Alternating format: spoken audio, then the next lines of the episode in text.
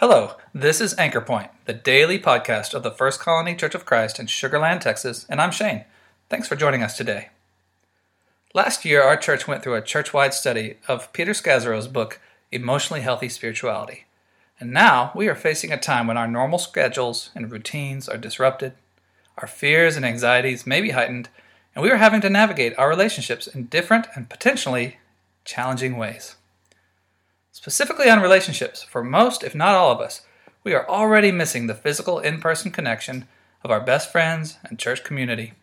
And on the flip side of that coin, we may also be dealing with issues like doing work and school from home, which can bring up its own family relationship adjustments and struggles. I recently saw a great idea on an online comment the other day. I think it was meant at least halfway as a joke, but I think there may be something to consider here. The person said, with my husband and I now both working from home, we've made an imaginary coworker that we can blame everything on. Her name is Cheryl, and Cheryl keeps forgetting to refill the coffee maker. I think that's actually kind of funny, but in, hey, in, in situations like we're in these days, I think that kind of coping mechanism, employed with a little humor, a big smile, maybe a lot of grace for one another, can actually help a lot. So I want to encourage you to hit pause on this podcast right now and just take a few minutes to think about what coping mechanisms you might be using to get through these days. Some of them are likely very good and healthy. Some may be unhealthy things that you turn to when you're stressed or anxious. And some of them might just be neutral things, but things that help you get through the day. So go ahead and hit pause now. I'll be here when you hit play again. Okay, welcome back.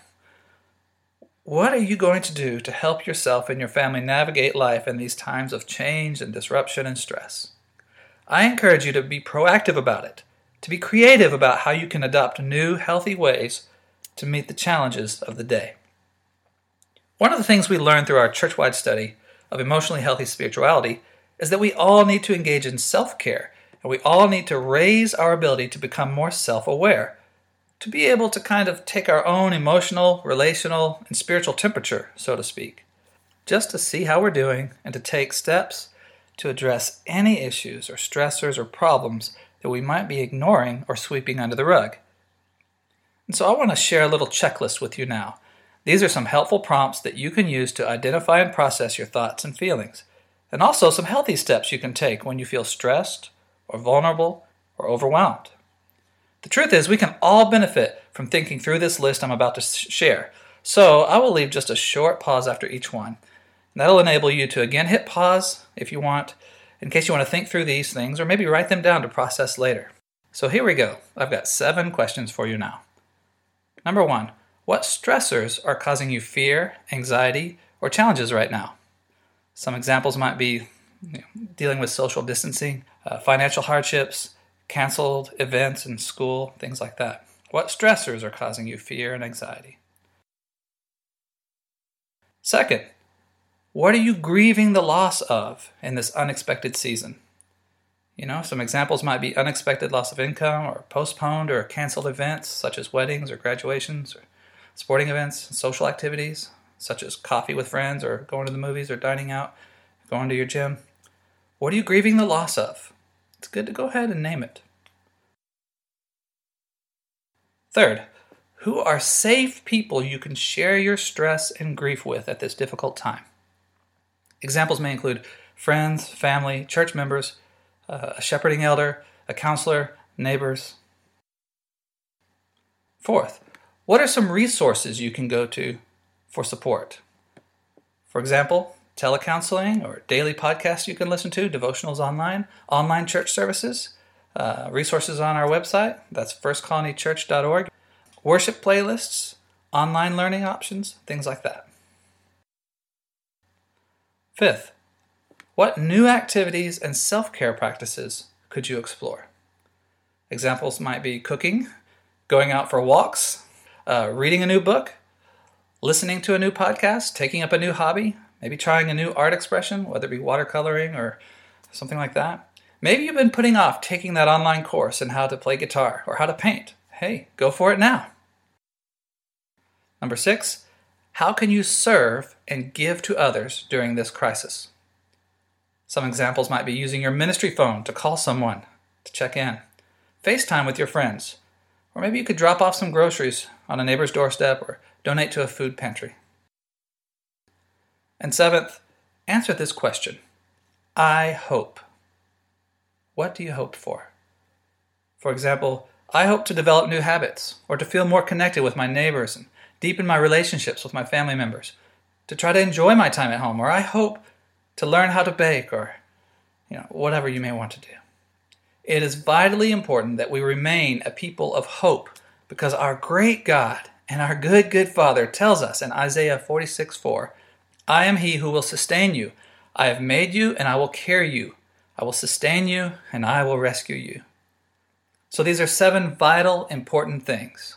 Name your stressors and fears, face your grief and your losses, connect often and deeply with safe people, utilize helpful resources, engage in self care, and try new activities, serve others, and express your hope.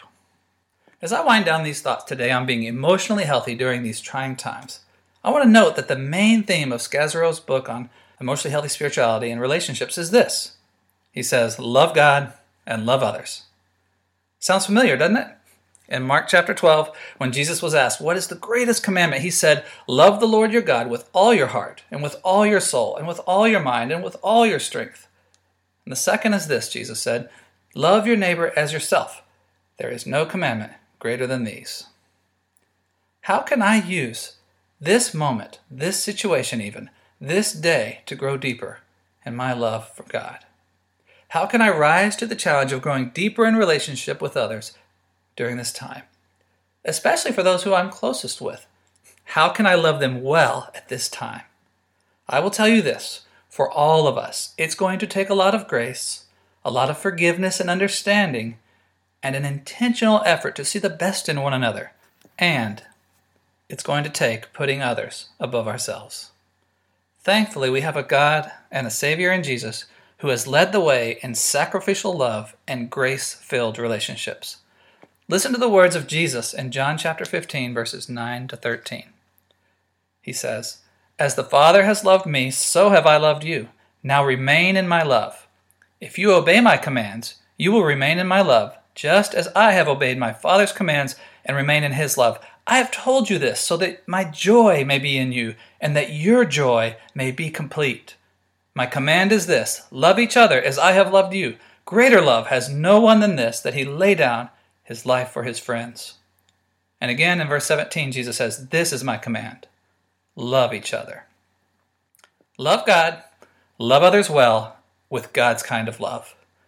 That is our Savior's command to us today, and that is the heart of who we are as followers of Christ.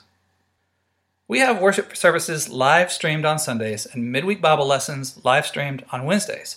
You can find those and many other connection points on our website at firstcolonychurch.org, including things for teens, for students, for kids, for adults. We love you guys and we are praying for you. Thanks again for listening today. Remember to subscribe and share these podcasts. Let us remain in God's love and extend that love to one another and to others today.